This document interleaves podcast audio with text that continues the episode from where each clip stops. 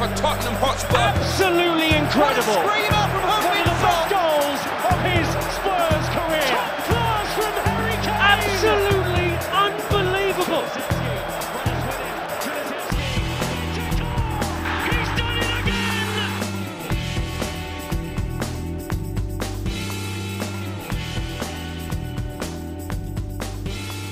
Hei sann, og velkommen tilbake til en ny episode av Tottenham på 12. Som dere kanskje hørte, var det en ny jingle signert eminente Fredrik Schmidt Fotland, som virkelig var på ballen med å lage en Ja. veldig aktuell jingle nå når vi har fått en ny hovedtrener i klubben. Så tusen hjertelig takk til han. Snakk om å være på jobb, da. Det er eh, Ja, det er herregud. et kvarter siden Ernst signerte, og så har vi ny jingle på plass allerede. Det må vi hylle, altså.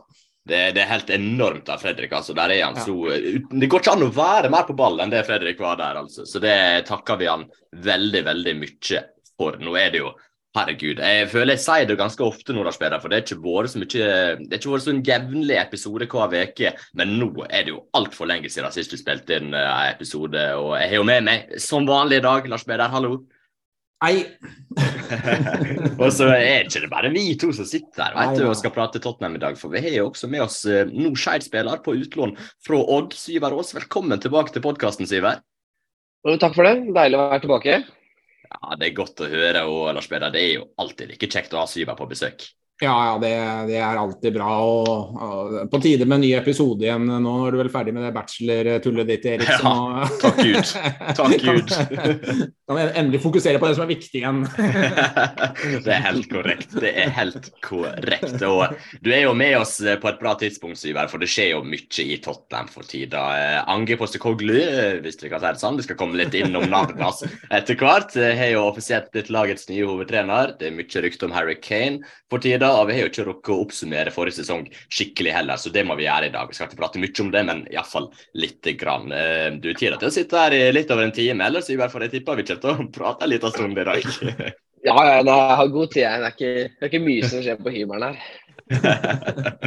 Nei, men det er, et, det er et godt utgangspunkt for podden, iallfall. Som sagt, det har vi mye å prate om, så jeg tenker vi bare hopper rett i det eh, og begynner med det som er på alle sine lepper for tida, eh, nemlig Age, Ange, Postekoglu. Lars Peder, du er jo dyktig på språk og uttalelse av navn og den biten der. Hvordan, hvordan sier vi navnet på Tottenhams eh, nye trener? Har du funnet ut det?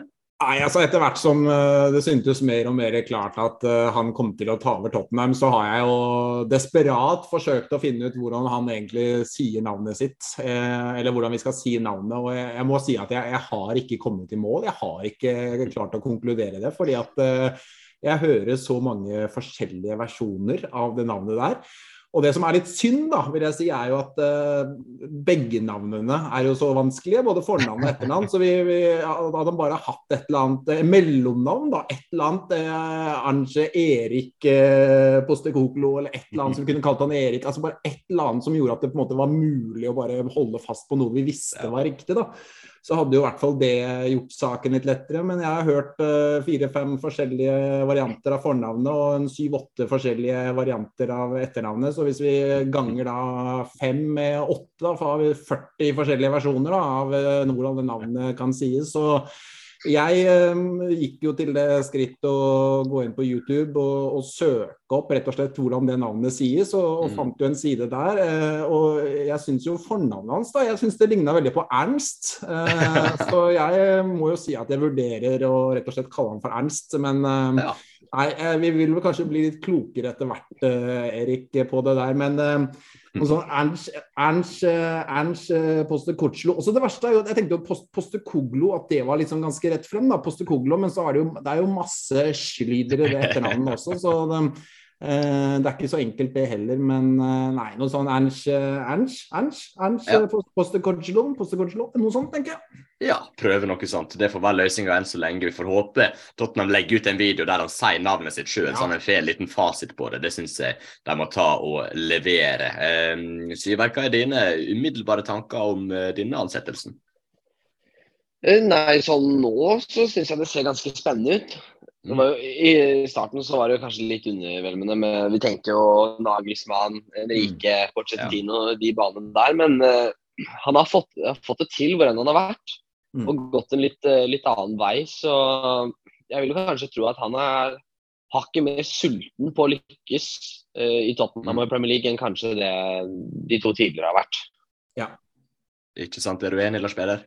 Ja, jeg er helt enig. Um, jeg skal jo innrømme altså Navnet Ernst Poste, Poste Korslo har jo, det har jo på en måte figurert litt altså, Det har jo vært en stund nå, noen måneder faktisk, så har det jo vært snakk om hvem som skal ta over Tottenham. Og da har det vært en del store navn, sånn som Syver sier. Det har vært, det har vært snakk om Nagelsmann, og det har vært snakk om Luis Henrique, det har vært snakk om Porcetino har jo vært nevnt en del, ikke sant. Og Arne Slott var det mye snakk om en periode. Så det har vært Og så har, så har Poste Corcelo syns jeg hele tiden vært på den lista. Han har stått liksom nederst på den lista som en sånn femte-sjettemann som en aktuell ja. kandidat. Det har han gjort ganske lenge. Og jeg skal jo innrømme, jeg skal være helt ærlig på det, at uh, altså jeg visste jo knapt hvem dette var. Det, det var liksom det første, det, det, det første som, eh, som, slo meg eh, da jeg så navnet hans figurere stadig vekk. At hvem er dette her? Mm. Og, men etter hvert som han ble mer og mer aktuell, så begynte, begynte jeg å, å, google han litt. Altså Jeg visste han var Celtic-manager, og at de har gjort det bra, men utover det så visste jeg veldig veldig lite. Så jeg begynte å, jeg, jeg startet jo da med å google han, da. Det er jo det man gjør, ikke sant. Det er det man har internett til for å, for å finne frem til spillere og managere som man ikke helt uh, har oversikt på. Og da, Det første jeg går inn på da, er jo på Wikipedia. ikke sant? Bare finne ut de harde fakta. Hvem er dette her? og, og, da skal jeg innrømme at jeg ble jo, jeg ble jo skeptisk. Altså, eller, negativ, for å være ja. helt ærlig, da jeg så CV-en hans eh, klubbene han har vært i. Altså, vi snakker eh, australske klubber, han har vært i Japan. Eh, OK, så var han i Celtic og gjorde det bra der, men liksom Celtic altså det, liksom Ronny Deila vant jo med Celtic, liksom. Er han også aktuell, da? Eller siden vi snakker om tidligere eller Celtic-managere som har vunnet ting. Men etter hvert da, så, så, tok jeg litt betenkningstid da, for å liksom bestemme meg for om om jeg skulle være negativ eller positiv. Og så, og så, leste jeg meg litt opp. Og så etter hvert da, som han har blitt mer og mer aktuell, så har jeg lest meg mye opp eh, på han. Og øh, den siste uken, den siste snaue uken, når hans navn har blitt bare øh, heitere og heitere, så, så, har jeg egentlig blitt veldig positiv. Altså jeg, jeg, har troen på dette, og for meg så fremstår han som en manager som, som Tottenham gjør klokt i å ansette nå. Ja, det er ingen tvil om at det er veldig spennende. Jeg vil si selv om uh, Postecoglou er 57 år gammel, er det vel, så er det framoverretta uh, framoverretta ansettelse også. Det, jeg får litt samme viben som da Mauricio Pochettino ble ansatt i sin tid. At uh, ja, han var jo PL-proven på et vis, men han hadde liksom ikke bevist så mye i karrieren sin. Og en har jo prøvd en litt annen vei de siste åra med Conto Mourinho, og nå går en tilbake til det som lykkes in the first place Race. Det er vel en sånn type profil vi savner etter perioder med store navn, eller hva, Siver? Jo, jeg er enig i det. Um, og Han virker som en som står for en litt mer offensiv type fotball og er ute for å begeistre. Mm. Uh, ikke bare den uh, resultatsorienterte fotballen vi har vært vant til de siste åra nå. Ja. Så nei, jeg tror jeg er enig. Det er spennende, men sånn passe ung trener i altså, managerforstand. Så mm. jeg tror det her har vært det supportere og, og folk innad i klubben og har skriket etter. Så har brukbare forventninger iallfall. Tør ikke å skru på håpa for mye. Har jo vant til det òg. Ja. Nei, men eh, det er veldig bra å høre. Forsiktig optimist er der jeg holder meg akkurat nå. Men jeg har sett noen klipp av, uh, av han som uh, prater til fans, prater til spillere, prater i intervju også. Jeg syns han virker ekstremt god til å kommunisere. Og uh, Lars Peder virker som en mye mer samlende type enn det Mourinho kom til var. Absolutt. Og så har jeg litt, litt lyst til å ta litt den der bakgrunnen hans da, og, og veien eh, dit han er nå i Tottenham. Fordi dette er jo en som har nådd dit han har fordi han er ekstremt dyktig. Altså Han har gått den tøffe veien gjennom å levere, altså gjennom å utvikle seg, gjennom å prestere der han har vært. Han har ikke fått noe gratis. altså Han har ikke 300 Premier League-kamper og, og, på den måten nesten fått servert en, en managerjobb, som vi jo ser eksempler på, øh, og som øh, ofte ikke lykkes. Men han, han har gått den tøffe veien da, og, og levert alle de stedene han har vært. Og så kan man jo si ja, det er Japan, det er Australia, det er Skottland, det er Celtic. Hvor imponerende er egentlig det? Men hva mer kan man gjøre da, enn å lykkes der man er? Den eneste motstanderen du kan slå, er jo det laget som står foran deg. Mm. Og han har brukt tid. Han har brukt lang tid på å komme seg dit han er nå. Og det har han gjort gjennom å være en vanvittig god manager, en dyktig manager. Han har levert vanvittig godt der han har vært. Han har begeistret supporterne, han har oppnådd et veldig, altså veldig gode resultater, vunnet omtrent hvor enn han har vært. Han har vist Eh, kvaliteter som manager som er på et veldig høyt nivå. og Gjennom å gripe de mulighetene han har fått, da, enten det er Japan eller Australia eller Skottland, så, så, så, så har han kommet nå eh, til Premier League og, og, Tottenham. Og så sier folk sånn ja, men han er gammel. Og da tenker jeg Altså Han er 57 år, det er ingen alder for en manager. Ten Hag da, er jo 53, det er fire år forskjell. Er det sånn at 53 mm. år er greit, mens 57 år er ugreit? Glem det, liksom. Altså En manager kan holde på til han er 70 år. Roy Hodgson vil kanskje si lengre, lengre enn det også. Men, men at, at, det skal være diskvalifiserende for en manager å være 57 år, glem det. Punktum.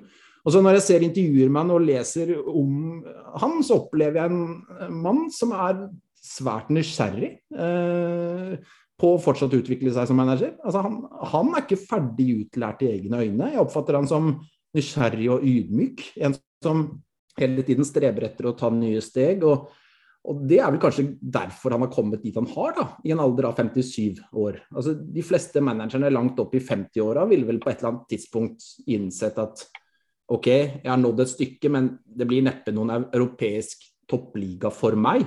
Men det er nettopp den standhaftigheten, den sulten, som gjør at han er der han er nå. I kanskje verdens største liga, i en av verdens største klubber.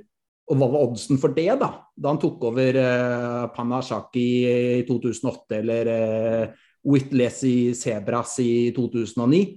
Ok, Så har han ikke peisen full av Serie A-pokaler og Sjohei, men det har vi prøvd før, og det funket ikke. Så jeg støtter klubben i å se en eh, helt annen vei nå, og jeg syns dette er spennende. Absolutt. Og så er det jo mye interessant å ta uh, og se litt nærmere på taktisk også. Jeg skal ikke påberope meg å ha sett veldig mye Celtic de siste sesongene. Det vet ikke om dere heller har, karer. Har dere sett noe Celtic de siste sesongene? Nei, det var lite av det.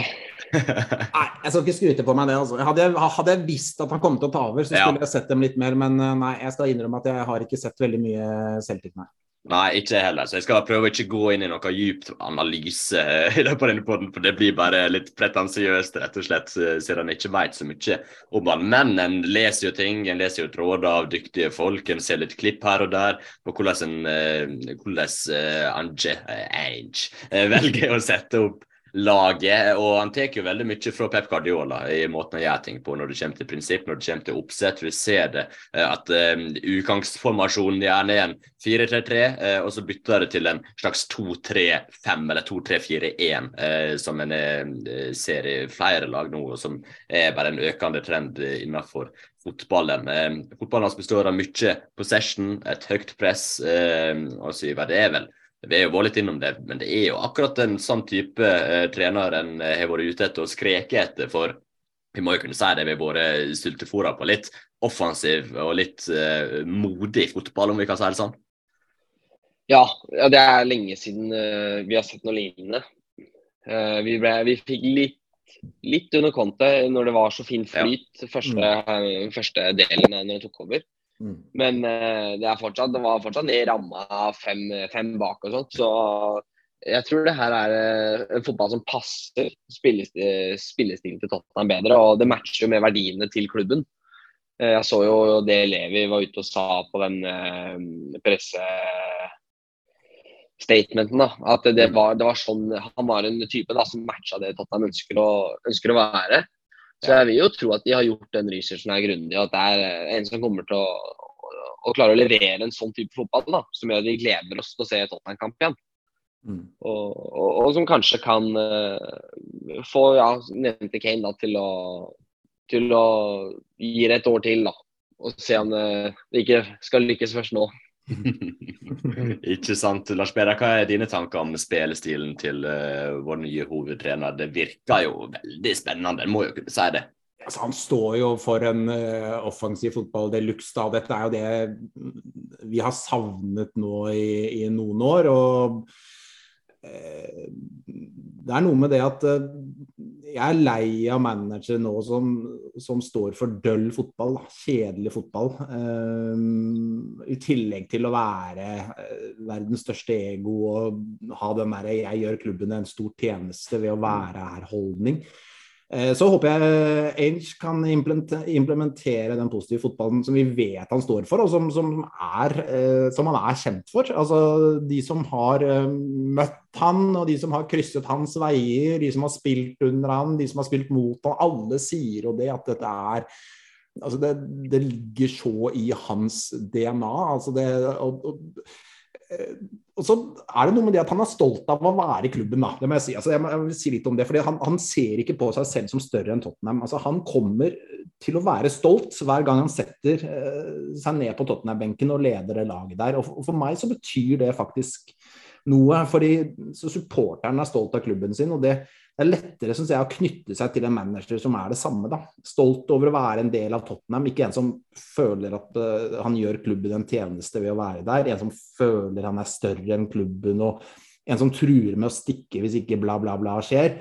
Fordi klubben da ikke er bra nok for han. altså jeg tipper altså Ainge, jeg tipper han hoppet rundt på kjøkkenet da Tottenham tok kontakt.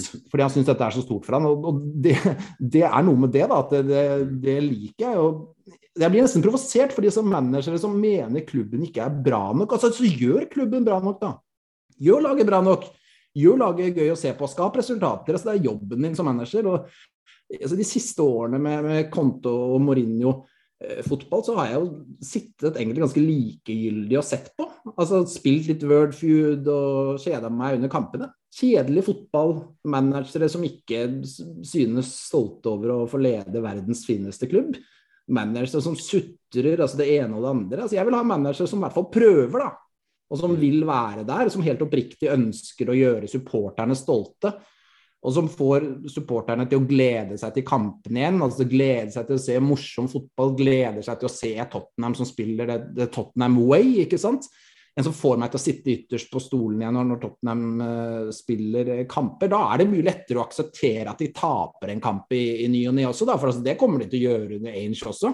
Men jeg vil mye heller tilbake til den tiden der jeg er stolt av laget, der jeg ser en manager som prøver, en manager som, som, setter klubben og laget over seg selv, en som bryr seg, en, som, ja, en manager som er uh, en av oss, da, for å si det sånn. Rett og slett. Det er en type som det virker som om Tottenham-fansen fort kan bli veldig glad i, og en fotball også som en kan bli veldig glad i. Så må vi jo huske på at uh, der er jo en viss risiko også, men det, det er det jo med alle managere for så vidt. Men det er jo en viss risiko med tanke på at han er uprøvd i de største ligaene. Uh, Syver, tror du at han klarer å gjenskape den fotballen sin i Premier League? Et vanskelig spørsmål, men du kan forsøke å gi et svar. ja, um jeg vil tro at etter litt tid vil han få det, mm. få det til. Eh, jeg tror mye avhenger av hva han får, eh, får å rutte med eh, i løpet, av, i løpet, av, sommeren. Hvem han blir kvitt, hvem han eventuelt får inn. For det er flere spillere der som ikke vil beherske den fotballen han, han står for. Men jeg tror hvis han får, ja, får inn et par, par, ekstra spillere og kvitter seg med fem-seks spillere, så så vil jeg tro at forutsetningene er der for å implementere spillestilen fortere enn hva hvis mm. han må jobbe med den stallen som er her nå. Mm. Jeg er enig, enig, med Syver i det. og jeg tror det, det ordet 'tid' det, det, blir et nøkkelord her. Altså, fordi eh, Det var jo sånn da han kom til Celtic også, at uh, Celtic-fansen var veldig sånn Hvem er han der? Altså, Hva kan han egentlig? Altså, Han kommer til å få sparken før jul. Uh, og så fikk han jo litt trå start, da. Første sesongen. De vant vel bare tre av de syv uh, første seriekampene, hvis ikke jeg tar feil. Og, og, og, skeptikerne fikk jo vann på mølla. Men så klarte han jo da i løpet av den første sesongen å ta et lag som vel endte 20 poeng eller noe sånt bak Rangers uh, sesongen før, og til å gjøre dem til mestere innen én sesong. Og så kan man jo diskutere nivået på, på den skotske ligaen. Altså, hvis du ser på Rangers, så er det et lag som nådde europaligafinalen forrige sesong. Så det er jo, de er jo bra, de. Så, så, så Poste, Poste Kudslo fortjener jo definitivt ros for, for prestasjonene der. Og så, er det jo en del også som er skeptiske av Tottenham-fansen. og noen snakker til og med at det er en Nuno 2-0, ikke sant. Eh, selv om jeg sliter jo veldig med å se likheten mellom Nuno og Ange, annet enn at de, altså ingen av dem sto sannsynligvis øverst på en ønskeliste sånn i utgangspunktet. Det er på en måte det jeg ser av likhet, men, men bortsett fra det, fotballfilosofien er i hvert fall ikke lik. og altså Nuno var jo egentlig bare en sånn dårlig eh, Mourinho-versjon. Uh, men etter hvert, da, etter en litt sånn trå start i Celtic eh, for uh, Poster Coachlo, så snudde det, og resultatene kom. Supporterne elsket fotballen. Og denne sesongen, hvis ikke jeg tar feil, så har de vel skåret flest mål i ligaen siden de gjorde på 1930-tallet eller noe sånt. Da. Men, men det, er, det, er, riktig som Syver sier, og jeg tror det er, det er veldig viktig å, å huske på. at dette, dette, vil ta tid, for det er, de skal spille en ganske, en veldig annen fotball nå enn de har gjort uh, de siste årene. Uh, og Så kommer han sikkert til å høste kritikk i starten hvis det blir litt motgang. ikke sant? At noen mener kanskje han er for naiv i, spillestilen sin, at de må, de må, tilpasse seg, at det, det, finnes en mellomting mellom konto og Ainge. ikke sant? Det er bare å se for seg hva som kommer der. Men, men jeg, altså Ainge, kommer til å kjøre på med sin filosofi. 100 det er jeg helt sikker på. Det ligger så dypt inne i hans DNA. Han kommer ikke til å gå på kompromiss med seg selv. Og som Harry Kuhl sa, Ainge er ikke noen sånn grånyanser. Altså, han er svart-hvitt. Ekstremt tydelig. Han er mm. veldig tydelig på hvordan fotballen skal spilles, og det kommer han til å fortsette med i Tottenham. Ja, det er et veldig godt utgangspunkt. og som dere sier, Han kommer til å trenge tid, rotid, tålmodighet, både med klubben, men også med fansen. også. For ja, han er jo sultefòra på den offensive fotballen han prøver å spille, men det kommer til å ta tid. og En kan fort gå på et stortap her og der eh, på veien. og Det tror jeg bare blir nødt til å tåle skal en klare å komme seg videre og klare å utvikle laget noe særlig. Jeg må tåle noen smeller på veien. Vi så jo ja, bl.a. Manchester United som ansatte Erik Ten Hag i fjor sommer. Gikk på et 0-4-tap mot Brentford, 0-7 mot Liverpool også denne sesongen. men jeg må jo kunne si at de er blitt bedre også, klart med mye backing på overgangsmarkedet. Men likevel, de har gått på de smellene. Men jeg vil si de har blitt et bedre lag også. Eh, og som du sa, Lars Peder, det virker som Celtic-fansen hadde oppfatning av hvem i alle dager er denne fyren og er veldig, veldig skeptiske da han ble ansatt. Men så beviste han ganske kjapt, eller hadde litt seig start i Celtic, men beviste ikke altfor lenge etterpå eh, hvor dyktig han faktisk var. Så det er langt ifra umulig at det samme skjer i Tottenham. Eh, men uh, Syver, spørsmål til deg. Eh, hvor, hvor, mye tror du vi kan håpe på å se neste sesong? Blir det en pur utviklingssesong, eller tror du en kan bli konkurransedyktig allerede neste sesong? Det avhenger jo vel selvsagt litt av hva en får på overgangsmarkedet, som du var innom. Uh, nei, det, det syns jeg er vanskelig å spå. Uh, ja. det blir jo det blir spennende å se. Men jeg, jeg tror i utgangspunktet at Tottenham på papiret har såpass bra stall at om han klarer å få implementert ideene sine relativt kjapt, så tror jeg vi skal se ganske bra utvikling samtidig som en del prestasjoner. Litt som eh, United eh, under Ten Hag. Mm. Eh, der de, ja, de har noen smeller, men blir, du ser at det blir gradvis bedre og bedre. Og de, de presterer godt nok til å ta resultater. Så tror jeg jeg er ikke sikkert vi skal tenke topp fire og tjo og hei og det er greit, liksom. Men eh, ja, jeg ville tro at vi kommer til å knive om eh, topp fire i år. Det, det, tror jeg. Eh, mm. Såpass tror jeg har jeg på. Ja, men det er veldig, veldig bra. Jeg er der at jeg håper på gøy fotball, og så at jeg ser progresjon. Så får eh, resten være litt, litt som det blir, rett og slett. Lars Peder, hva tenker du? Nei, altså, Jeg tenker jo at han skal snu opp ned og forandre på mye. da. Er, ja. han skal gjøre, og, og jeg, blir jo, jeg, blir jo, veldig imponert og egentlig veldig overrasket også hvis han klarer å si, nær sagt komme i mål med den forvandlingen gjennom en sommer. Så, så jeg, jeg, ser for meg at uh, spesielt uh, kanskje det første halve året, de første månedene der av sesongen, høsten, utover høsten, senhøsten frem til jul, at da vil det svinge veldig, ser jeg for meg. Det kommer til å være et gap mellom de beste kampene og, de dårligste kampene som er formidabelt. Altså, jeg ser liksom for meg, hvis de blir satt opp og skal møte Manchester City borte i andre serierunde, altså, det, det kan bli en sånn en stjernesmell i negativ forstand, i verste fall. Men, men, men, men det tenker jeg at vi, vi må bare akseptere. Da. Det er jo si, prisen å betale når vi skal få en sånn forvandling som, som det vi tross alt skriker etter. Altså, alternativet er å finne en som, som går i, i, i, samme retning og samme skoa som ja. Mourinho kom til å gjøre. Og så vil man ha mye mindre svingninger, men det vil være jevnt over ganske ræva i sum. ikke sant? Men, men hvis du skal klare å, å gjøre dette laget fra å være som sagt eh, så dølt og kjedelig at eh, man ender opp med å sitte på mobil under kampene, til å bli et lag man sitter ytterst på stolen og, og er forelsket i, så, så, så, så, vil det medføre en, en, tid og en prosess der ting eh, svinger veldig. Men eh, det er vanskelig å på en måte, syns jeg, skulle spå noen sånn resultater og tabellposisjon og sånn, fordi vi aner ikke helt hvordan den troppen kommer til å se ut ennå. Eller vi aner ikke det helt tatt, egentlig. Det, det, er jo snakk om ti mann ut og ti mann inn, ikke sant? så det kan jo bli hva som helst. Så, eh, men, men, det jeg håper å se, da, i hvert fall jeg, jeg håper sånn, altså sånn uh, Spillemessig, prestasjonsmessig, så håper jeg å se et lag eh, kommende sesong som, som, som, engasjerer meg, underholder meg, som, som jeg liker å se fotball eh, igjen. ikke sant? Det er det ene så håper jeg sånn, hvis man skal være litt sånn veldig tidlig ute med å spå noen resultater og eh, begynne å se litt den veien der, så, så tenker jeg sånn realistisk sett eh, komme seg blant de seks beste igjen, da, kanskje første sesongen. Fem-seks fem, beste, noe, noe, i den gata der. Det, da tenker jeg at eh, da, da, er man på rett vei, i hvert fall. Absolutt. Jeg gleder meg bare til å få fotballgleda tilbake. Forhåpentligvis få fotballgleda tilbake i løpet av neste sesong. Eh, vi må jo prate litt om eh, potensielle overganger og eh, hvem som kan passe inn i Angels i fotball, og hvem som ikke passer inn i fotballen hans. Det blir jo ekstremt viktig at han blir backa med ganske bra med penger allerede nå i sommer. For den rebuilden og den uh, oppbygginga, gjenoppbygginga av stallen som må til for å spille den fotballen han ønsker, den er er rimelig stor, eh, det tror jeg absolutt. Han skal prøve å implementere en spillestil som er veldig annerledes, kanskje ja, nesten radikalt annerledes enn det denne spillergruppa har vært vant med de siste åra. Eh, Syver, har du, eh, har du noen betraktninger om hva slags spillere som er i dagens Tottenham-stall som vil passe inn, og kanskje ikke vil passe inn? Har du gjort det noen bemerkninger der?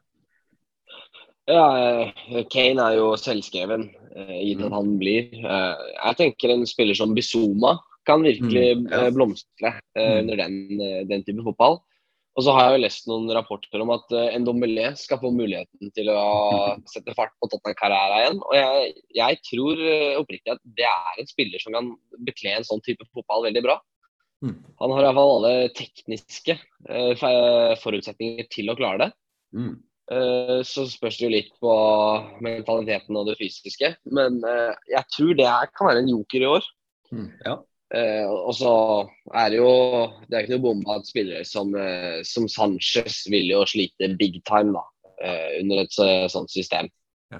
jeg tror òg Høiberg kan bli litt vel enkel og, mm. og treig for en sånn type fotball. Men når du får Bentancour tilbake og sånt også, så tror jeg det, det blir Det kan bli bra. Mm. Pedro Porro og flere av de nye signeringene og vil, vil kle dem på ballen. Og, og David Raja, det tror jeg er en nøkkelsignering hvis vi får han i, får han i boks.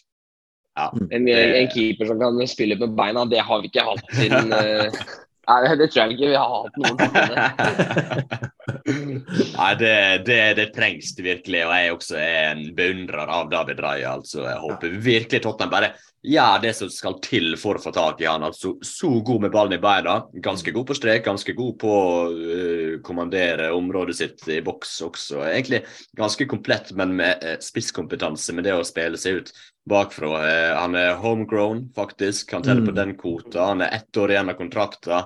Han er fortsatt bare 27 år, altså. Det er, det er perfekt signering. Er du enig i det, Lars Peder? Ja, der kan de jo ha en ny førstekeeper i åtte-ti år fremover, i beste ja. fall. Altså, Jeg syns han klikker veldig mange av de punktene de bør se etter i en ny keeper nå.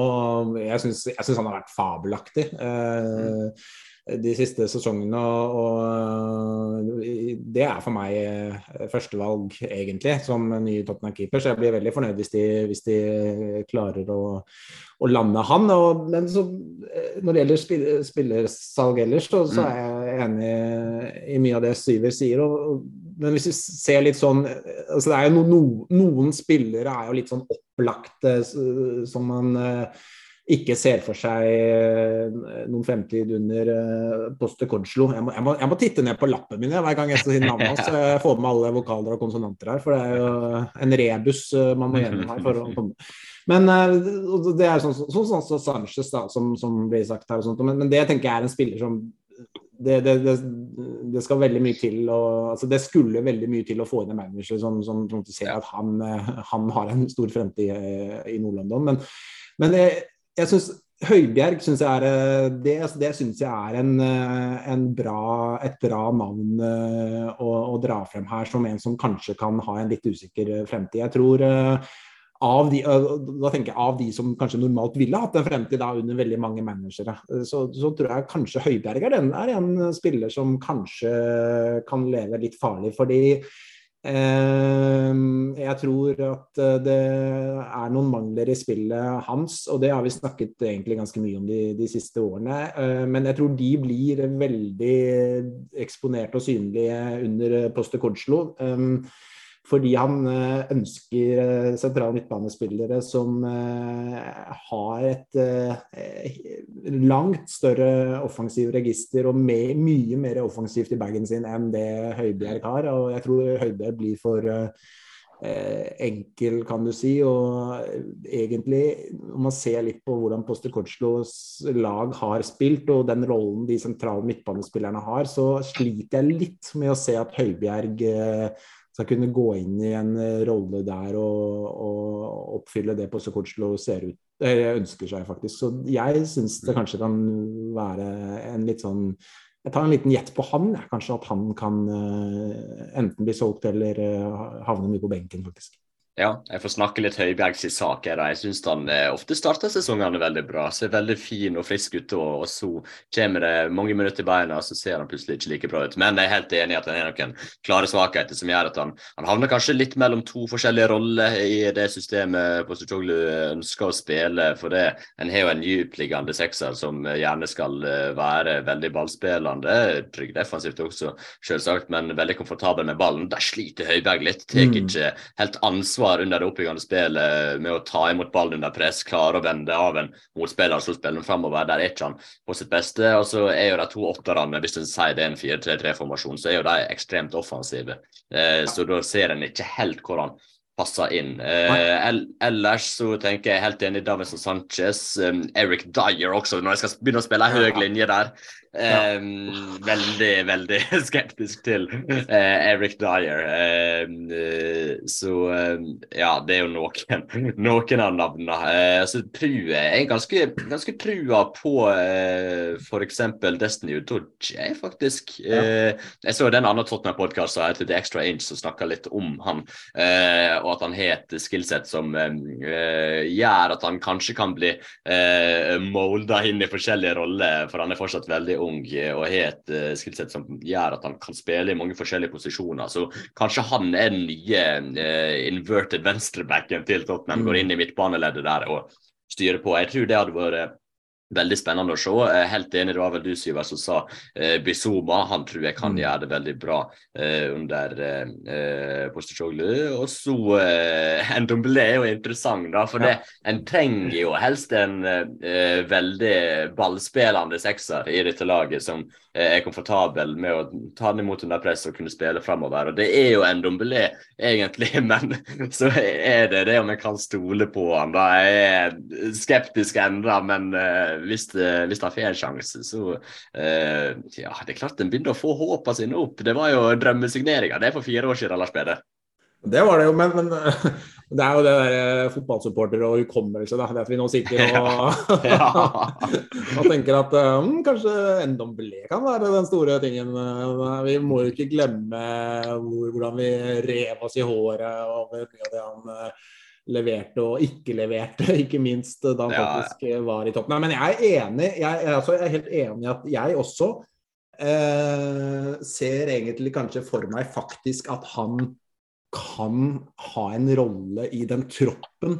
Fordi at og da eh, Jeg sliter, jeg sliter eh, litt med å se for meg eh, eh, hvordan han skal eh, gå inn i en elver når de møter de beste lagene i ligaen. Eh, fordi at der er- føler jeg det er noe med eh, du, altså Med det presspillet de har, så, så føler jeg den fasen av spillet er jeg litt redd for at han eh, faller gjennom på. Men i kamper mot eh, lag Tottenham skal være antatt bedre enn, og der de kommer til å ha mye ball og kanskje bli stangende en del, så, så tror jeg han i den rollen du sier, Erik, faktisk kan være en veldig fin spiller. Så Mm. Det blir neppe en spiller som spiller 90 minutter to ganger i uka gjennom et helt år. Det, det, det, det tror jeg ikke han er bygget for rent uh, fysiologisk, uh, faktisk, uh, i den ligaen der. Men at han kan gå inn og gjøre en jobb i noen kamper, komme inn siste halvtimen i noen matcher og, og være en sånn skikkelig sånn rollespiller, det har jeg litt trua på, altså, faktisk. Mm. Så jeg må innrømme det jeg er veldig spent på hva han gjør med Pedro Porro. Eh, for eh, eh, som sagt så liker jo Age å invertere backene sine sånn at de går inn i midtbaneleddet. Jeg er litt usikker på om Porro har ferdigheter som skal til for å eh, bekle den rolla. Men jeg tenker jo at eh, siden han angriper med en slags front femmer, eh, og de som ligger bredest ute, de ligger veldig bredt ute og holder bredda, så jeg tenker jeg det at Poro kanskje kan passe inn i ei høyrekantrolle, eh, potensielt, og så flytter en Kulusevski inn som en offensiv åtter, slags tier, i mellomrommet der. Jeg tror det kunne vært interessant å prøve. eh, Så ja, jeg er spent på Poro, for en brukte jo mye, mye penger på han i januar. En kontesignering, han skulle gå inn på wingbacken eh, og holde på, og nå er han plutselig gått på den nye retning, og han er liksom ikke helt kompatibel med den nye manageren lenger. Det viser jo hvor dårlig planlegging det har vært eh, i, eh, i Tottenham nå den siste tida. Men likevel, jeg tror jeg skal kunne klare å finne eh, et bruksområde for han, for vi har jo sett hva han kan gjøre framover i banen. Det har vi sett de siste ukene. Han er en helt nydelig høyrefot, så jeg håper virkelig han klarer å finne eh, en rolle som passer han, og som gjør at eh, Kulusevski også kan gjøre det ganske eh, bra. Vi var innom David Raja. Jeg er helt enig, i at han trenger en ny keeper i sommer. Det er det ingen som helst tvil om. Eh, Syver, har du noen andre posisjoner du mener bør eh, forsterkes nå i sommer? Ja, eh, midtstopper. Det, det skrikes etter minimum, jeg tenker minimum to til. Um, for å ha backup og en, eh, en god nok makke til, til Romero. Mm. Eh, Helst den venstrefota ballspillende. Uh, Det tenker jeg. Med, med litt mer eh, fysisk uh, tilstedeværelse da, enn Romero. En litt større med OK fart, men mer eh, tyngde, da. Mm. For du skal bryne deg på en del, du skal bryne deg på Haaland og de gutta der, og da trenger du én som kan ta de, de fightene. Eh, og når Romero blir eh, såpass heit som han kan bli, så er det greit at det ikke er eh, Romero på gult kort og Dyer som står ved siden av. Ja. Så nei, jeg, jeg tror det er viktig, og en, en litt mer offensiv midtbanespiller. Jeg har sett uh, James Madison har vært uh, linka ganske kraftig, og jeg, jeg ser på det som en ganske fornuftig signering. eh, gitt at det å gå på homegrown-kvota, og han er Premier League-proven og ja, god fot. Jeg, tror, jeg tror det er der, eh, der vi trenger å forsterke sånn eh, i første omgang, da. Absolutt. Det er uh, de to posisjonene jeg også ser veldig på, kanskje i tillegg til Ja, spørs hva NWL gjør, da. Eh, Ja. Men eh, gjerne kanskje en ballspillende sekser også. Eh, Dyptliggende på midtbanen, hvis han ikke skal slå til. Lars Peder, eh, midtstopper, offensiv midtbane, eh, keeper. eh, er det de tre som skiller seg ut, eller er noe mer? Det er keeper, stopper, offensiv midtbane. Nei, det, det er jo kanskje det som er det viktigste, men jeg, jeg føler jo sånn, Du kan nesten ta alle posisjoner. Så nå får de Ja. Dodgy, da, som, som, er, som blir veldig spennende å følge, så det, det, det er jo en ny signering, egentlig. Mm. Eh, men du, du, kan ta, du, kan gå inn og, og ta en eh, altså, Vi snakket om Høibjerg og var litt, litt, uh, litt uh, usikker, litt spent på han. Så kanskje må de ha en, en ny sekser, en, en litt sånn dyptliggende sentral der. Uh, disse åtterne ikke sant, som har så mye offensivt ansvar i, i uh, Kordslo-ball. Uh, der, uh, der, er det jo altså Hvis du ser litt på hva de har, da så, så Bentancour kanskje kan uh, bekle en sånn rolle. Jeg sier kanskje, jeg er litt sånn spent på det der også. Med, altså han, det, vil, det, vil, alltid være bruk for Bentancour, men, men hvorvidt han kler den derre rollen i Ja, vi får se. Det kan hende at det går. Bizuma jeg tror på, men, men, en sentral midtbanespiller til, eh, i tillegg til Madison, tenker jeg, det, det kan jeg veldig gjerne se for meg at, at det er behov for. Og ellers så eh, ja, det er jo Hvis du ser på de kantposisjonene, da altså Kulisevskij og Sonn har spilt mye. nå Eh, forsvinner Lucas Mora og Danjuma fra de som var der forrige sesong. Eh, ja. Det skrikes litt etter eh, minst én spiller til som kan gå inn i, i, i de posisjonene også. Så jeg, du kan nesten ta hele Det, er, det, det trengs veldig mye nytt. Men, men, det som jeg vil si angående det, og det fordi det, altså det, kommer til å bli vanvittig mange utskiftninger i Tottenham i sommer. Det er det ingen tvil om. og det, er, det, er, veldig mange som kan forsvinne. Det snakkes jo om det fra, fra troverdige journalister, at det er en, en hel haug. Og vi, det vil fort også være spillere vi er litt overrasket over at forsvinner også. Sånn, som har vært der lenge, eller som egentlig kanskje ikke er så gamle. Så Cézinho f.eks. Det er en del spillere som Det er mange spillere som, som kan forsvinne. men, men og Det gjør at det er behov for at det, det skal mange inn også. Men, men, men, der er jeg litt sånn eh, Det, det syns jeg er noe av det som er litt spennende med Postecoglou også. Fordi han er eh, Han har et renommé hvor han er veldig flink til å spotte spillere som passer inn i sin fotball. Som ikke nødvendigvis trenger å være så innmari dyre. At han, er, han, er, eh, han, får mye, mye, ros for det og er kjent for det blant de som har fulgt lagene hans. At han, han spotter spillere Han er flink til å spotte spillere som, uh, som kan gå inn og gjøre en, en, veldig veldig god jobb i lagene hans uten at det trenger å være spillere som, som koster Eh, skjorta. Så eh, med tanke på da eh, det store antall spillere som fort kommer til å forsvinne, og, og, og pengene det tross alt vil generere, så, så kan det godt hende at uh, det pluss det klubben har på uh, BSU-kontoen, holdt jeg på å si, sparekontoen sin fra før også, i sum gjør at det er faktisk fullt mulig å få tak i ganske mye uh, bra spillere som, som Poste Codslo vil si, ha glede av, og som vil, vil gjøre Tottenham bedre. Også. Absolutt. Så må jeg si at jeg er spent på eh, hvor mye en klarer å satse på de yngre spillerne som er kommet opp gjennom akademiet. Også de en har henta, som f.eks. Brian Hill. Eh, Postacoglu ønsker jo gjerne å spille en veldig eh, intens, høytpressende fotball. Brian Hill jobber steinhardt. Eh, må jo helst legge på seg eh, en kilo med muskler eller to. Eh, men eh, jeg ser rom for Brian Hill under Big Ange. så får vi se hvordan det blir med Dane Scarlett, Troy Parrott, Papsar. Eh, det er mye spennende i denne stallen også som eh, må eh, foredles på bra vis. Så det, det blir interessant, rett og slett. Og så yes. er det jo sånn, Erik, at for å ja. si litt mer om det, altså, Big Inch kommer til å være nådeløs på, på når han skal jobbe med spillelogistikk i sommer. Det er jo kjent mm. for også. Altså det Spillere han ikke har bruk for, spillere han betviler dedikasjon til. Hvor, hvor, hardt er de egentlig villige til å jobbe for å være i Tottenham? Hvor mye betyr Tottenham for dem?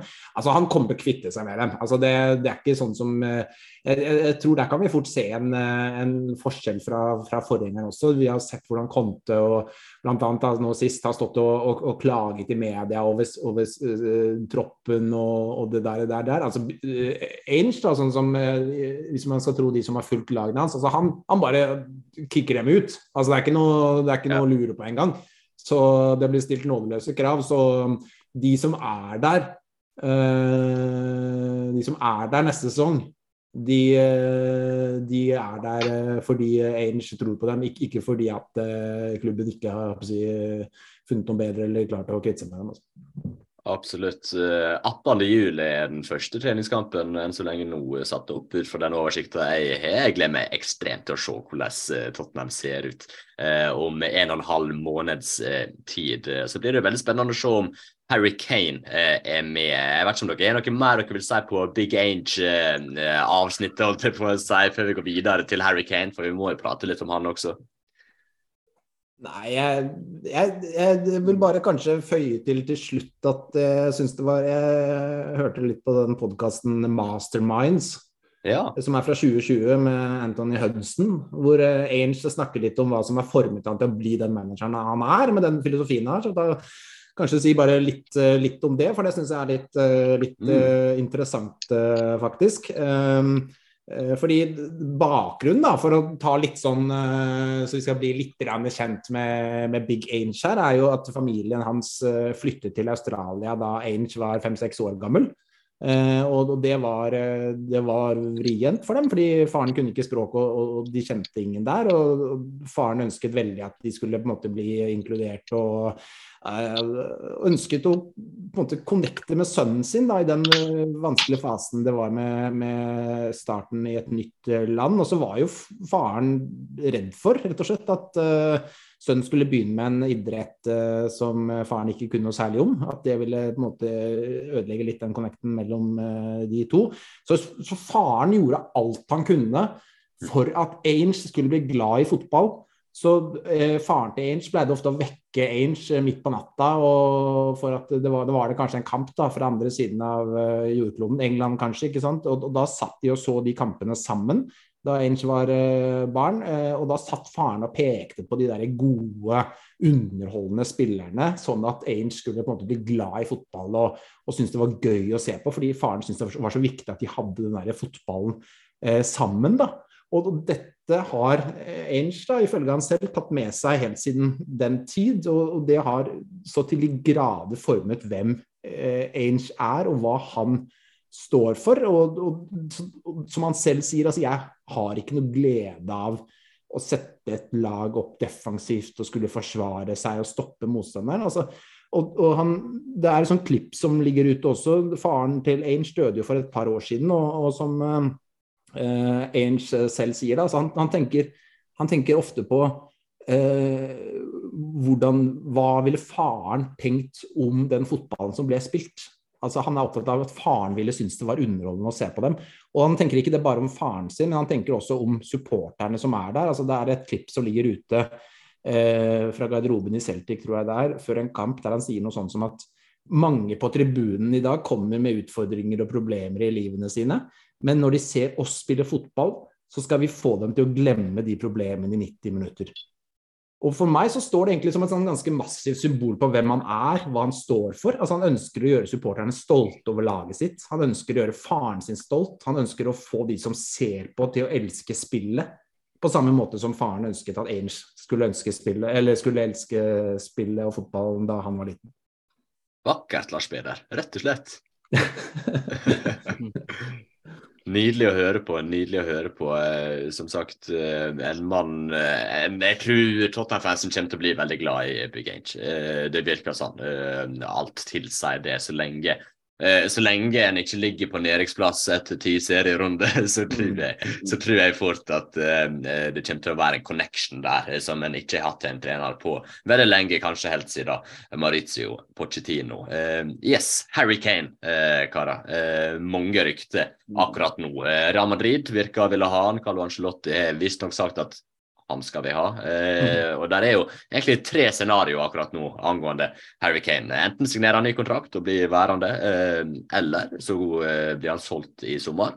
Eh, og så kan han bli værende et år til eh, og gå gratis neste sommer. Eh, Syver, hva sier magefølelsen din at kommer til å skje med Harry Kane?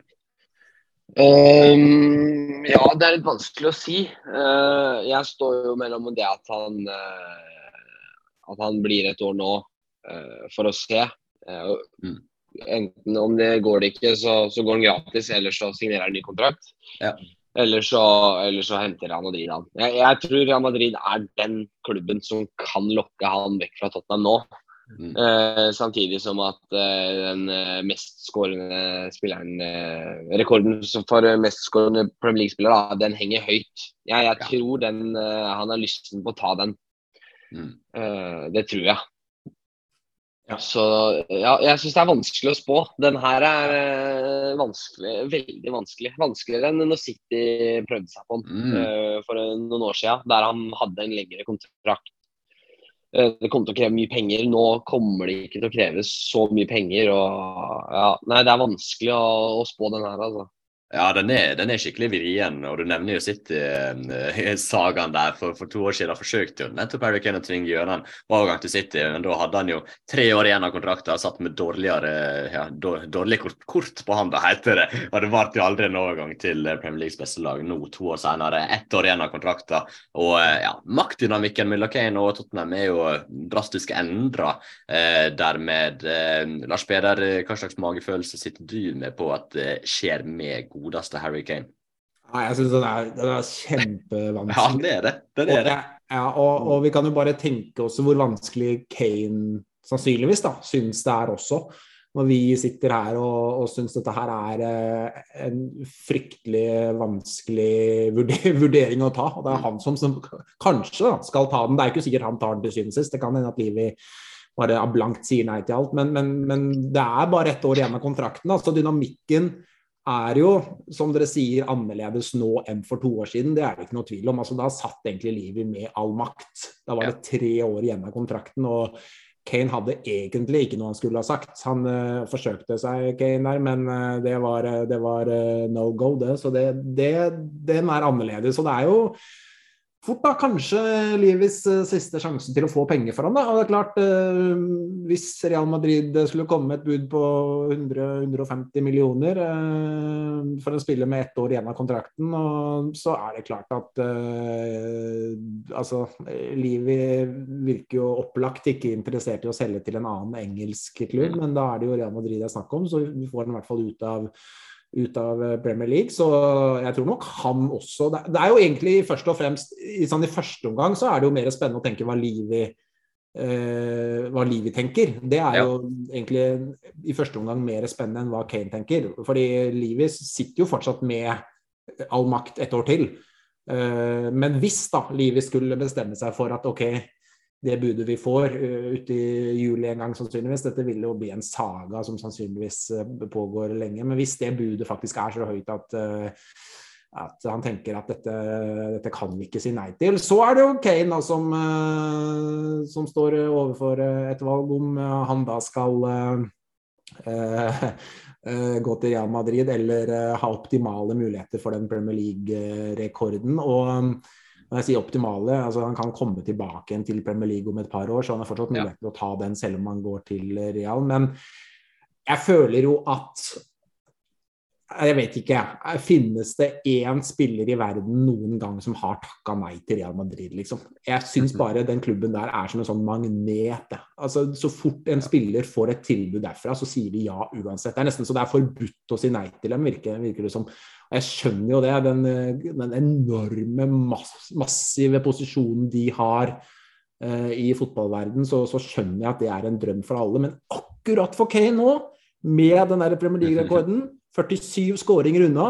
Åh, jeg tror uh, Han tror jeg uh, grubler uh, en hel del om dagen. Også. Ja, definitivt. Det er nok mye tenking oppi Harry Kane sitt hode for tida. Drømmescenarioet for Tottenham sin del er jo selvsagt at Harry kan ende opp med å signere en ny kontrakt. Det hadde jo vært gull, men det er jo rimelig urealistisk akkurat nå, spør du meg, da. Det kan jo hende han, eh, mm. som Syva var innom, eh, ser ut det neste året for å se hvor den står da, og så potensielt signere en ny kontrakt, eller da forlate klubben gratis. Det kan godt hende, eh, men altså, bare tenk hvis han ender opp med å signere en ny kontrakt. Da. Det vil jo sementere posisjoner som Tottenhams beste spiller gjennom tidene. Han vil jo ikke bare bli ei klubb klubblegende. Han vil bli den største av dem alle. Ja. Men det, det, er ikke et veldig realistisk scenario akkurat nå. Og det er ikke så usannsynlig det at Kane ender opp med å se ut kontrakten sin, tror jeg. da. Dessverre, jeg tror det kan skje. Den varer jo til sommeren 2024. Det vil jo i så fall bety at Tottenham får Kane og prestasjonene hans i ett år til, men at en ikke sitter igjen med en overgangssum som en kunne brukt på en eventuell erstatter, eller det å forbedre laget i andre posisjoner. Så er det jo det dilemmaet, da om å selge Kane nå for Si at Real ikke byr noe mer enn 80 millioner eh, pund. Eh, og så vet vi jo det at å havne blant de plassene som i Champions League-spill neste sesong betyr mye for klubben, eh, spesielt økonomisk. Eh, kanskje en tjener mer på å beholde Kane det året eh, og havne eh, blant Champions League-plassene i stedet for å selge han og ikke gjøre det. Men så plutselig sitter en jo igjen om et år uten Champions League-spill, uten Harry Kane og uten å ha fått igjen penger for å miste beste, sin beste spiller. Så det er jo ekstremt risikabelt det å prøve å holde han et år til og så eh, se det an. Jeg, jeg, tror ikke det er det lureste, men jeg vet ikke, jeg har en liten følelse på at det skjer. Ass. Eh, vi får se hva som skjer, men eh, det er At hva skjer, Erik? Her må du være mer konkret. Hva, at ja. du har en følelse at hva skjer? at, at, at, han blir værende eh, og ser, ser ut eh, kontrakta ja. si, og så stikker. Ja.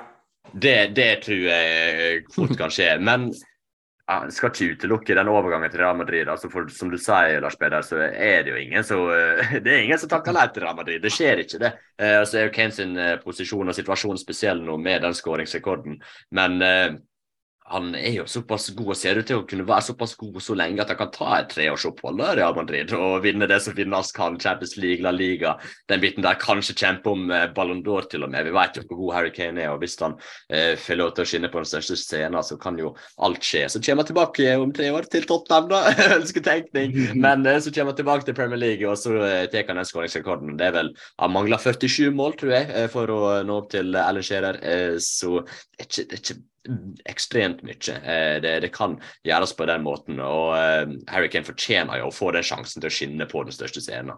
Han fortjener å få en reell sjanse til å vinne Champions League og en ligatittel. og fortjener å få den ja, påfølgende legendestatusen et opphold i f.eks. Real Madrid vil gi han i resten av fotballverdenen, ikke blant bare Tottenham-fansen. Eh, så en unner jo rett og slett han sjansen til å være eh, stjerna, eh, iallfall eier av største stjerne, i et av verdens beste fotballag. Eh, og det vil jo garantert være mye lettere å svelge for oss Tottenham-fans at han går til Real Madrid nå for en overgangsstund, enn hvis han stikker til en rival i Premier League neste år gratis. ikke sant? Så mm. det er sånn, De siste dagene er nesten Det er rart å si det, men jeg er nesten satt og håpa litt på at Real kommer med et monsterbud, og at vi selger han dit. Ja, men jeg syns, eh, jeg syns eh, liksom, Vi snakker om 150 mil, vi snakker om 80 mil. Og for, for meg så er det ganske stor forskjell, da. Mm. Uh, og det er det jo for Tottenham også, definitivt. Uh, så skulle det komme et bud på 80 mil, Eh, så, så, mener jeg at eh, det er for lite. At da kan de like gjerne beholde han, syns jeg, da. Eh, at det de i beste fall kan oppnå neste sesong med Kane, at det kan være verdt å, å takke nei til det, faktisk. Eh, om, om, det har vært i kroner og øre, det vet jeg ikke, men, men, litt sånn for å ta laget virkelig i, i, korrekt, i riktig retning under Ainge.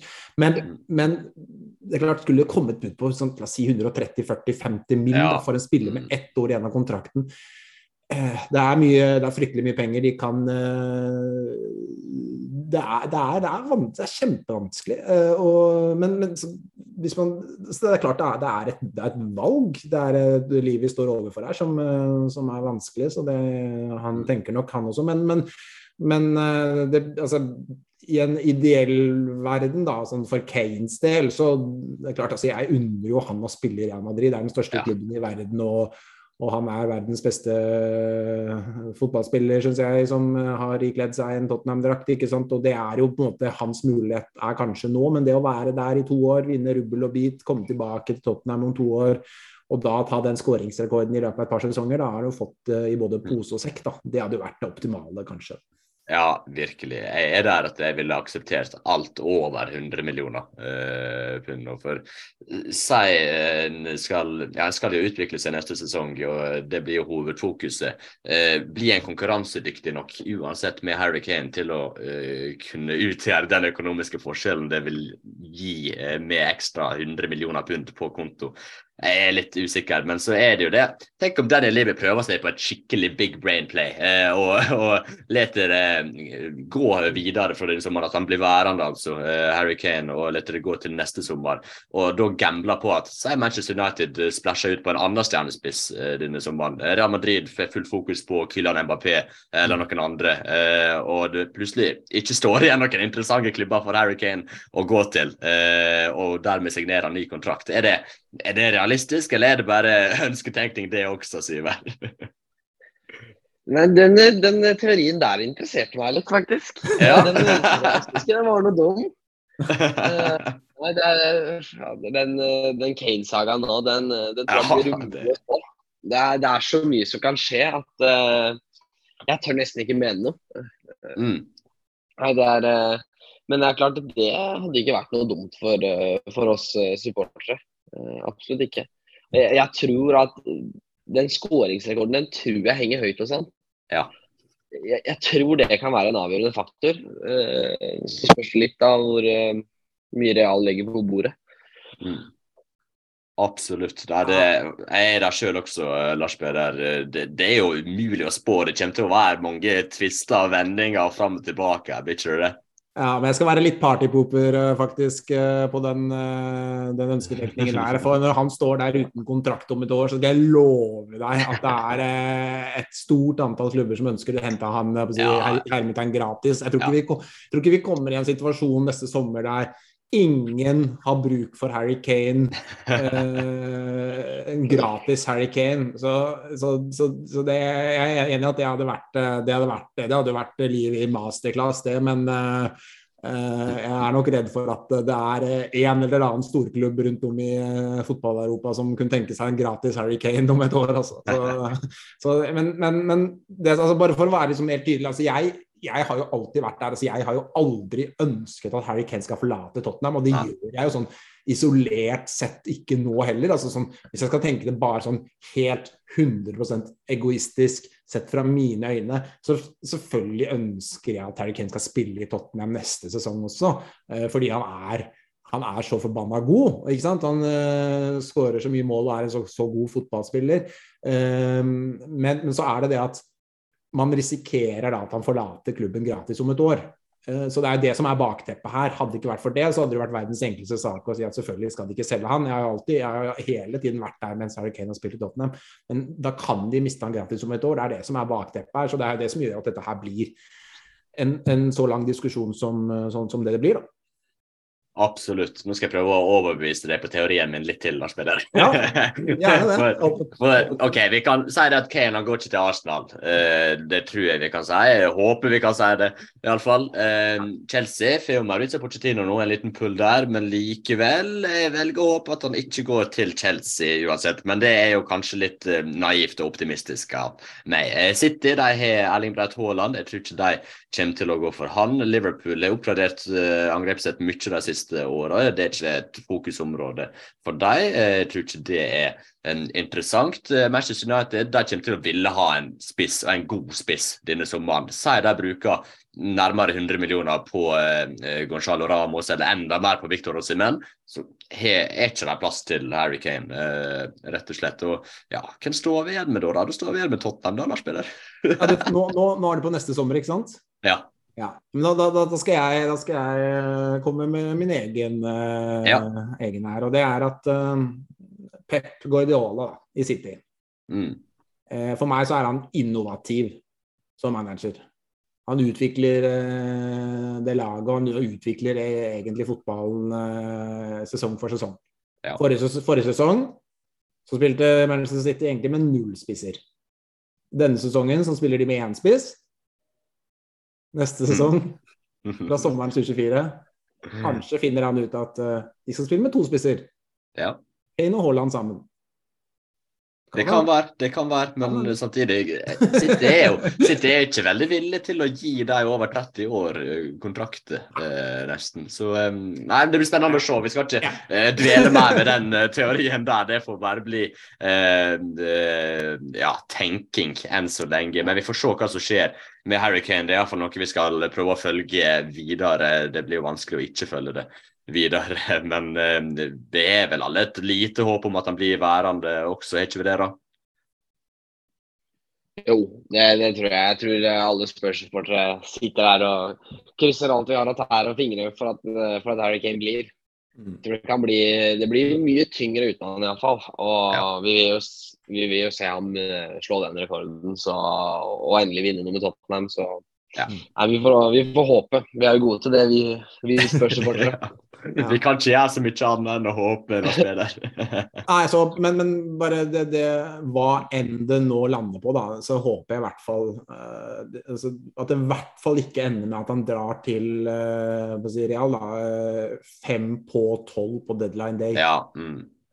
Det er liksom det, det er det absolutt verste scenarioet her. så jeg håper det blir en avklaring forholdsvis tidlig rundt han, men det er kanskje litt urealistisk å, å, tro at det blir det. Men at det i hvert fall avklares i god nok tid før deadline, så de kan virkelig finne en erstatter da, hvis han forsvinner. Ja.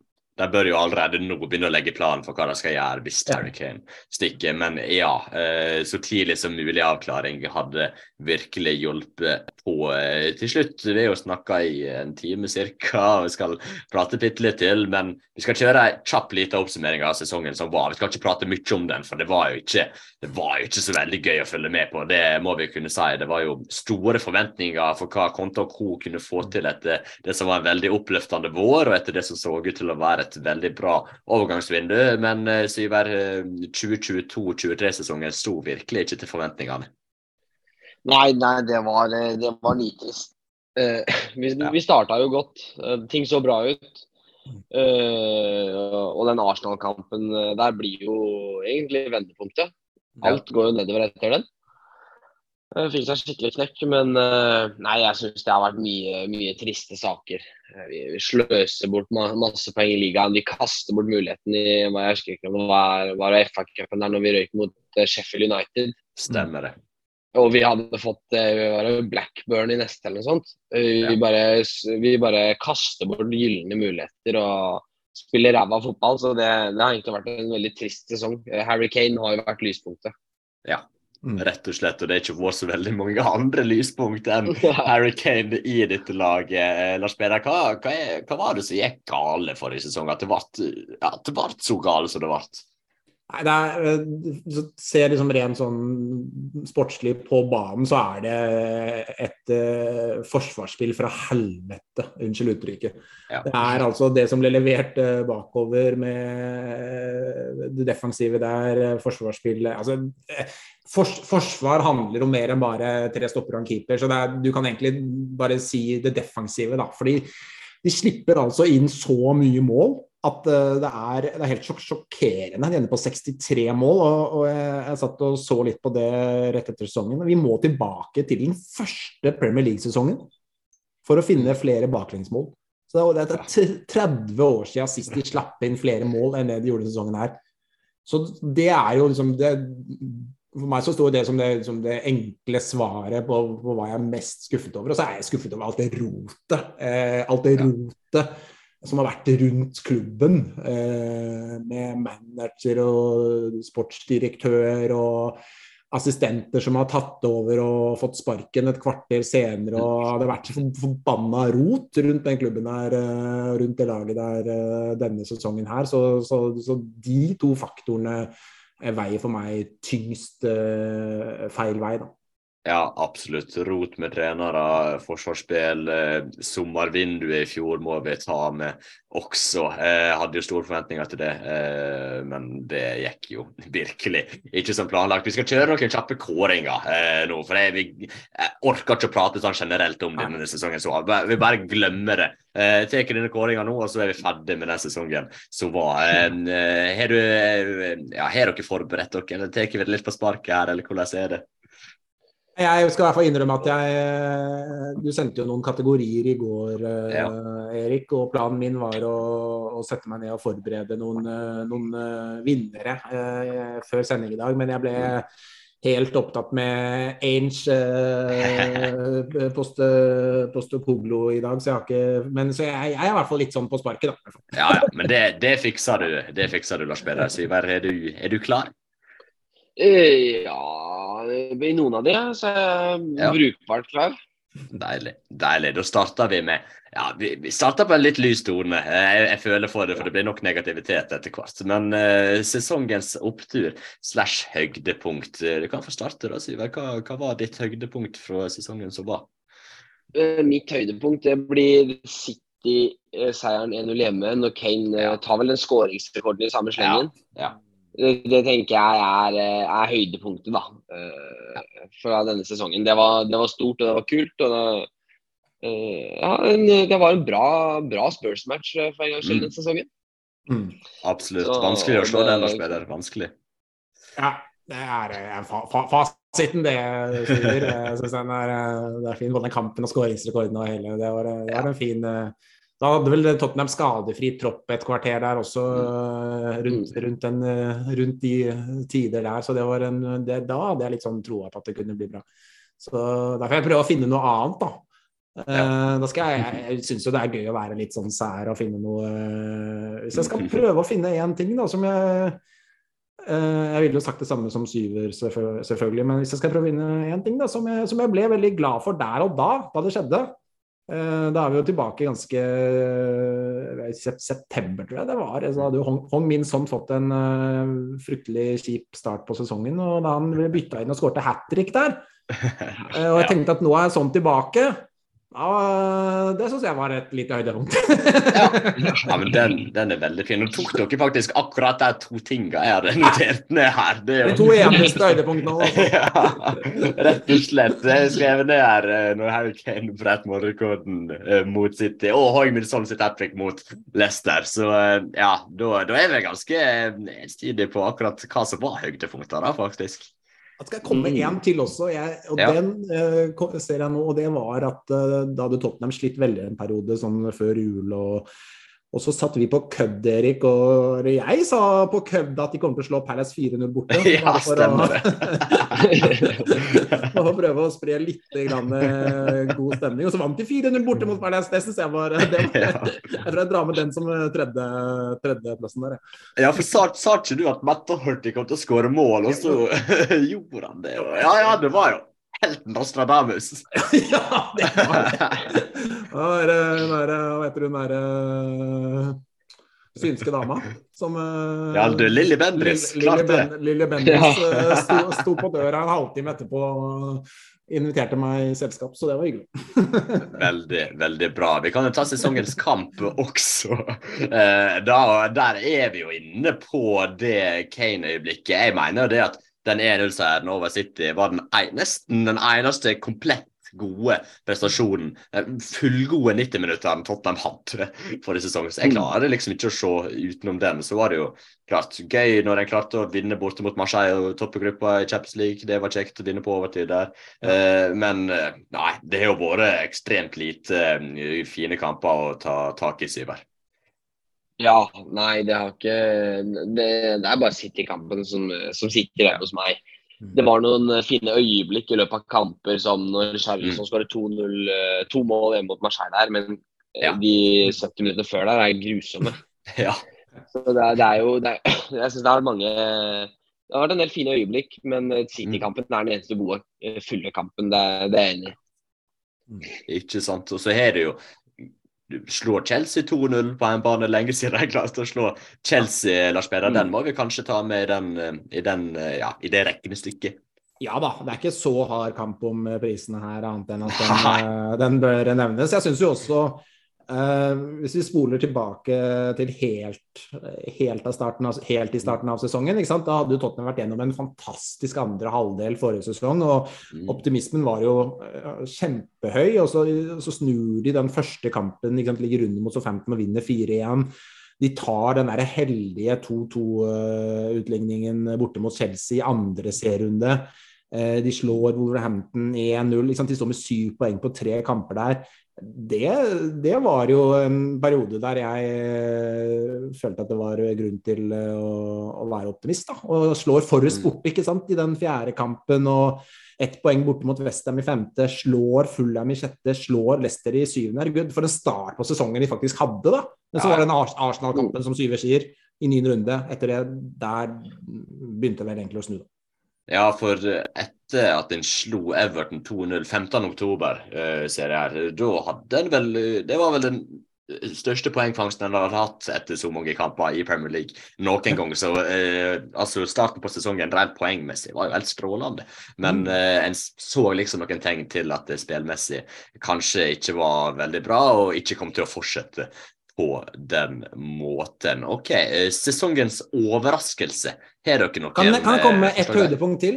ja, kjør på. Kjør på jeg eh, definitivt mener uh, bør med, og det er jo måten uh, Arsenal snubler så det mm. synger. Ja. Totalkollapser. Det er jo tidenes Leda ikke de ligaen med 18 poeng av det fire kamper de gode, eller noe sånt òg? Ja, ja, men det, det, var, det var helt drøyt. Det var deilig. Så det, det, den må vi ta med oss, syns jeg. Ja, men De leder jo ligaen i 200 og noen dager, så kom City og swoopa det inn siste måneden. det, og det, det, er så altså det, Jeg leste av en eller annen engelskmann som skrev på, på Twitter, en Arsenal-supporter. Da, da hadde de leda ligaen 95% av sesongen, tror jeg. ikke sant? Så, så, så, var det en Arsenal-supporter, en engelsk Arsenal-supporter som, som, skrev da at han, han syntes det var så altså, hvorfor skal man liksom hvorfor, hvorfor, skal det laget som helt random leder etter 38 kamper, vinne ligaen? Han mente at det burde vært det laget Han mente fullt alvor at det var det burde laget som har leda lengst, burde vinne ligaen. Hvorfor skal det være sånn at det, tilfeldigvis etter 38 kamper, så skal man liksom Hvorfor skal det laget som ligger øverst da, vinne, liksom? Sånn helt random? Det, det, var, deilig, deilig å se den derre Arsenal-supporterne og se hvordan de på den ene side så bare Å, vi kommer til å vinne, vi kommer til å vinne, vi kommer til å vinne, vi kan vinne, vi kan vinne. Og så bare sånn Nei, det, jeg hadde aldri troen på dette. Dette, dette var ikke bottling i det hele tatt. Liksom. Og så begynner de å telle poengene til Tottenham og sånn, som har hatt tidenes dårligste sesong på mange mange år. Nei, det var, det, det, Den må vi ta med oss. Absolutt fantastisk. Og eh, det var, jo, det var mye prat om uh, at Tottenham botla det i 15-16 og i 16-17, da en var liksom med i tittelkampen, men ikke klarte det helt. Men uh, ja, hvis det ikke var botling det Arsenal leverte nå, så var det iallfall ikke det når Tottenham var med i tittelkampene. Ja, ikke i nærheten av samme grad som det Arsenal var denne sesongen. Så nei, de, de ødela det for seg sjøl med den uh, formduppen mot slutten av sesongen. så nei, det var, det var bra du nevnte det, Lars Peder. Da fikk vi opp stemninga litt når vi prata om den eh, ellers ganske grusomme sesongen her. Eh, men eh, sesongens overraskelse, da. Jeg sleit litt med å finne noe her, men jeg landa på et eller annet. Så jeg er spent på å høre om dere har et eller annet å bidra med der. Ja. ja, jeg kan jo ta den, jeg. Ja.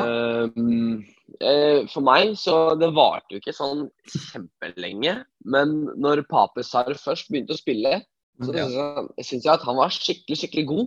Mm. Eh, han overraska meg veldig positivt. så de, de, første kampene han fikk fram til Det var vel Arsenal, det òg, der han uh, Arsenal gjelder ja. med. Han uh, fikk uh, øksa etter, men uh, fram til det så syns jeg han var skikkelig positiv. Uh, mm. overraska meg veldig, veldig positivt. Han, så jeg vil iallfall trekke fram han. Ja, ja, men ja, Den er fin, for han ble jo kasta inn i det liksom på et tidspunkt der og spilte bra borte mot AC Milan på San Siro. Og så plutselig fikk ikke han spille så mye mer. Det var jo litt skuffende. Men ja, overraskende at han klarte å komme inn og prestere såpass bra. Eh, Lars Peder, hva, hva, er du på tapeten?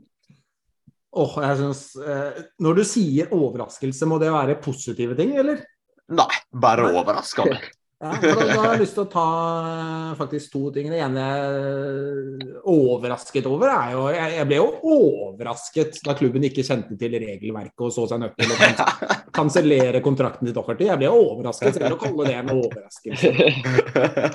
Så jeg syns jo den kan nevnes under den kategorien her. Så, ja, så vil jeg også si at eh, jeg, jeg, jeg ble jo overrasket over å se Stellini som hovedtrener, og se hvor totalt inkompetent, inkompetent han var. For det syns jeg var ordentlig sjokkerende å se. Så jeg vil jo kalle det en overraskelse òg. At det går an å, å, levere en så dårlig prestasjon eh, den korte tiden du har ansvar for laget. Så det er jo de to. Men altså, Eller så, så, vil jeg, hvis jeg skal være litt positiv òg, da må jeg jo prøve å være litt balansert. Jeg syns, jeg syns, jeg, jeg syns faktisk jeg syns Emerson var litt overraskende positiv. Jeg syns han skal ta Han, han syns jeg skal ha litt ros. Mm. Uh, så han syns jeg skal nevnes. Og så må jeg jo si altså, liksom, Er man overrasket eller bare imponert? Men at Harry Kane ender på 30 mål jeg vet liksom ikke om han overrasker. Vi veit jo hvor forbanna god han er, så det er liksom kanskje ikke overraskende. Men kanskje mer imponert, da. Men det er kanskje ikke noen kategori som heter imponert, eller Nei, sesongens beste spiller var jo ganske tydelig, liksom. Så jeg tenkte ikke ta med, ta med den. Det eneste jeg kunne være imponert over, nesten, var jo Harry Kane. ja. Nei, så jeg tror jeg vil, jeg vil i hvert fall trekke frem han, så kan man diskutere om det er en ja. overraskelse. Men, men 30 mål er i hvert fall mm. helt vanvittig. Og så må jeg bare, Når vi først er inne på han Jeg blir altså så Jeg må, jeg må si sjokkert da, når jeg ser diverse eh, journalister og eksperter og alt mulig sette opp årets lag fra Premier League, hvor Harry Kane ikke er med. Ja. Altså da, jeg, da, lurer jeg på hva i all verden er det der for noe at han ikke er med på årets lag? Altså Det syns jeg er, er, helt meningsløst. Og så, og så skal det liksom sånn, så settes det opp i 4-3-3, da. Det settes opp i 4-3-3, ikke sant? og da er det bare plass til én spiss, og da blir det Haaland. Ja, Haaland skal foran Kane, det er greit, men altså, hvorfor må det være fire De skal jo ikke spille! Det, det, er jo bare å sette opp i 4-4-2, så får du plass til Kane også. Veland gjorde det. Strålende. Gjorde om til 4-4-2. Sjakktrekk. Plass til både Kane og Haaland. Fasit. Ja, for det er liksom, det virker som de har bestemt seg for at 4-3 det er fasit, og du kan ikke rokke ved det. det er fullstendig umulig. Liksom og det er ikke måte på de der lagene hvordan det er liksom, hvordan man skal ha en balansert midtbane. Også, Man skulle jo tro at det laget der der er det liksom ikke snakk om altså det, det, det er som at de skal spille verst. De skal ikke spille kamp. De skal, det, må, det må noen fortelle de der. De skal ikke spille kamp. Nei, det, det, det, er helt rett. Lars Bernhard skal ikke spille kamp. Jeg skal jo bare ta ut de elleve beste. De skal ikke, ikke spille kamp! fantastisk. fantastisk. Litt overraskende at han ikke var med på så mange sesongens lag, da, kanskje, eh, kan en si, ja, Harry Kane. Den var fin. Der redda du ja, meg. Der redda du meg Erik jeg, jeg noterte meg ned eh, seieren over Brighton i april, faktisk. At jeg klarte å slå Brighton på heimebane i april. Husker dere den kampen, eh, karer? Med eh, VAR-avgjørelser som gikk i eh, favør Tottenham tre-fire-fem ganger, eh, marginale offsider, diverse Altså, Det er da de mest ufortjente seirene jeg har sett noen gang. Og med den tilstanden laget var i akkurat da, er det jo helt det er sjokkerende at en klarte å vinne den kampen. Så det var min store overraskelse på sesongen. Ja. Og det viser jo hvor Tottenham var, eller er altså var, Brighton var odds-favoritt, ikke sant. Ja. Før den kampen der, og borte mot Tottenham. ikke sant? Og, så, og, så, og Brighton er klart best og hadde jo soleklart fortjent å vinne kampen, så, så de levde jo opp til det der favorittstempelet der. Ja. Så nei, det var eh, ja, litt overraskende at de vant den basert på kampen. Enig, da. Ja, helt mm. sjukt, spør du meg. Eh, så har vi sesongens nedtur og skuffelse. Jeg sendte det som to forskjellige kategorier, men vi kan ta de samme. Det ligner jo veldig. Eh, jeg kan, jeg skrev ned en del her. Eh, du nevnte jo gjorde det, ja? Ja, ja. Overraskende nok. Overraskende nok. Du nevnte jo den FA Cup-kampen mot Sheffield United, Syver, der en hadde fått en ganske lett trekning videre hvis den hadde gått videre. Og en bare misbruker muligheter totalt eh, til å potensielt kunne være med i kampen om å ta et eh, trofé. Det var utrolig, utrolig skuffende. Eh, så har vi ja, Jeg vil nesten putte hele sommervinduet der i. Eh, hadde store forhåpninger til Bizoma. Charlison også trodde jeg kom til å bli bra. Perisic også skulle jo inn og prestere ett eller to år i dette laget, men Nei, eh, det er jo ingenting som har fungert der. Forster har vært grei et par kamper, liksom. Det sier kanskje sitt Langlais også, men han også Nei, vet du hva, for et sammensurium det overgangsvinduet var. Eh, så har vi det at omtrent alle tidligere Tottenham-spillere eh, har vunnet trofé denne sesongen. altså Bare for å nevne noen. Tongen Dombele, Christian Eriksen, Toby Alderberg. Jan Fatongen. Til og med Nuno vant den saudiarabiske ligaen! He made, he made them proud! ja, ja, ja. ja det, det er bås mye. Jeg har sikkert glemt en del også. Jeg føler alle og enhver som er både innom Tottenham, og som ikke er der nå. Ja. Eh, Erik Lamela, uh, Sevilla, uh, Brian Hill også. ja Herregud. Nei, alle andre enn de som faktisk er i Tottenham nå, klarer å Men vinne tenk, trofé. tenk så god reklame det er foran sommerens vindu. da, At de som skal til Tottenham, du sier sånn OK, ta et par år i Tottenham, og så kan vi selge deg videre. Du, du er garantert å vinne noe når du, Ja, ja. Når du stikker, ja. når, når du selges fra Tottenham, ja. ja. Fy flate. Så jeg, jeg har en siste. eh, Det er den Lucas Mora-pasninga på Anfield. jeg tror ikke jeg trenger å utbrodere veldig mye mer på den. eh, Syvert, men jeg er spent på å høre hva, hva du har der.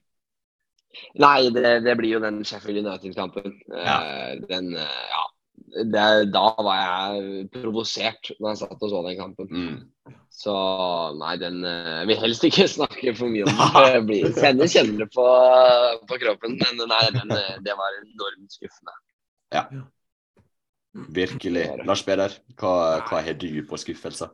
Nei, det er, jo, det er jo så mange. Men jeg, jeg har litt lyst til å gå litt inn på den Sheffield United-kampen, jeg også. Og da har jeg lyst til å rett og slett snakke litt om at jeg er litt skuffet over at ikke de stilte med sitt aller, aller beste lag i den kampen der også. Eh, for dette var jo en periode av sesongen der kampene kom tett, og de, de var nødt til å gjøre, gjøre noen prioriteringer, og, og det er fair. men Jeg syns de burde gått hardere på den FA-cupen. Altså de, de velger jo da å starte med Romero på benken, som jo er den kanskje eneste stopperen der som faktisk holder nivå. da. Å Og kjøre Sanchez eh, og Dyer bak der sammen med Davies. Og litt skuffet over at ikke de i hvert fall stiller sitt best, aller, aller beste lag og virkelig gir et forsøk. Så det kombinert med at det var en dårlig kamp, det, det syns jeg var eh, skuffende. Ellers er det jo skuffelse. Vi har vel vært litt inne på det Ja. Eh, sånn kontinuerlig, egentlig. Så jeg syns eh, jeg, jeg syns egentlig det, meste er sagt. Altså. Jeg har ikke noe behov for å dele ut noe pris. eh. det, det meste er sagt, og det meste var skuffende, rett og slett. Men hvis det var en, en ting som var positivt, det vil jeg si. Det, det for Ja. at Vi må jo prøve å balansere litt der, det syns jeg er litt viktig. Vi, slapp, vi snakket om antall innslupne mål, 63, som er det meste på 30 år, eller 31 år. Eh, Men hvis du ser på antall skåra mål, Mm. 70, så er det faktisk bare to sesonger i Premier League-historien der Tottenham har skåra flere, flere mål. Ja. Eh, jeg lurer på om det var, eh, var det 16-17 og 15-16 eller noe sånt nå. Eh, Uh, nei, kanskje det var eh, 16-17 og 17-18 eller noe sånt. Det var i hvert fall rundt Ja. de årene der, da. Uh, to to sesonger der så skårte de flere mål, så det er jo faktisk en tredje Det er en tredjeplass på antall, uh, antall skåremål, så det, det, er jo, det er jo bra. Det må vi ta med oss. Absolutt. Da er det bare å fikse forsvarsspillere, så er vi plutselig verdens beste lag igjen. Eh, Men eh, ja, det er jo ikke sikkert neste sesong blir spesielt mye bedre resultatmessig. Men det er lov å håpe at den blir servert litt kjekkere, litt underholdende, mer underholdende, litt mer attraktiv fotball. Så Syver, gleder du deg til å se hvordan eh, ja, sommeren blir med signeringer, hvem som går eh, ut, hvem som går inn, og eh, neste sesong med eh, en ny hovedtrener ved roret?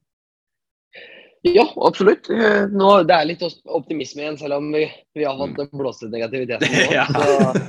Så, så jeg, jeg føler meg ganske optimistisk. Og Mm. nei, jeg ser ikke så Det kan ikke bli så mye verre. Eh, Det er egentlig litt der jeg står. Så jeg, det blir spennende å følge med. Jeg gleder meg.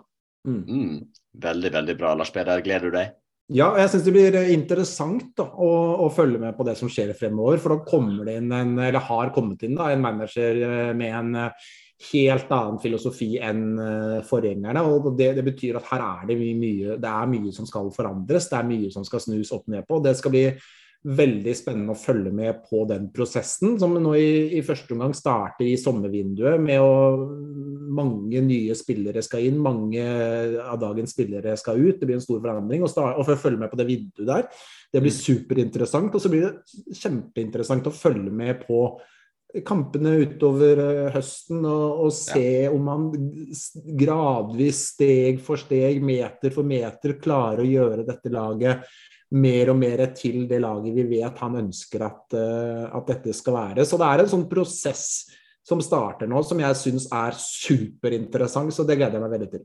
Ja, det blir utrolig interessant og kjekt å følge med på. Eh, Jeg gleder meg stort sjøl. Det var vel egentlig det vi hadde for i dag, hvis dere ikke har noe mer dere vil ta opp før vi, før vi pakker sakene og gir oss for i dag? Eh, nei, jeg har et øyeblikk, egentlig, som jeg Ja. glemte å nevne. Det er Ja. Lucas Mora som skårer med, med sin siste touch på Ja. Det var fin, eh, fin avskjed.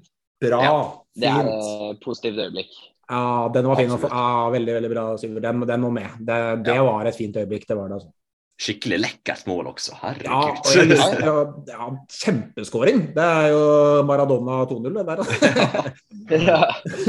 men, eh, men ja, det, det, den var det fint at, eh, at ble nevnt. Og, jeg har lyst til å si altså det, det er jo veldig lett at man husker Lucas Mora for det, liksom det, den aller, aller aller siste tiden hans, med pasningen mot Liverpool her, og det røde kortet mot Everton. og eh, har hatt en tråkig si, avslutning da, på Tottenham-karrieren, må vi kunne si. Men, men, eh, men jeg har lyst til å si, eh, gi Lucas eh, Mora noen varme ord på, på tampen her. fordi at for det første så har han jo gitt oss Tottenham-supportere noen fantastiske øyeblikk. Eh, med da selvfølgelig den kvelden i Amsterdam som, som det, det store, store som den store eneren. Men ellers også så har han stått bak noen veldig fine øyeblikk for, for Tottenham-fansen. Og, og måten han har helt sånn oppriktig da virker det som elsker Tottenham, og fortsatt elsker Tottenham, er så glad i Tottenham. Og det er kois, kois, kois, kois, og det er bare, han bare er så har vært så stolt av å være i den klubben der. Så, så, så jeg syns han øh, Og det at han fikk avslutte, som Syver sier, og avslutte med, med siste spark på ballen, var øh, øh, årets mål i verden, vil jeg nesten påstå. Det var gøy. Det var, det var, det var gøy. Det var Ja, gøy. det, det var veldig artig. Jeg tror vi avslutter med de ordene til eh, Lukas Mora. Og eh, ja, vi, nå, må vi, nå må vi prøve å spille en episode litt oftere, eh, Lars Peder, framover. Må ikke vi det? Ja, ja, ja. Nå er vel du ferdig med det bachelor og Ja. det greiene her, ikke det? Så, Jo da.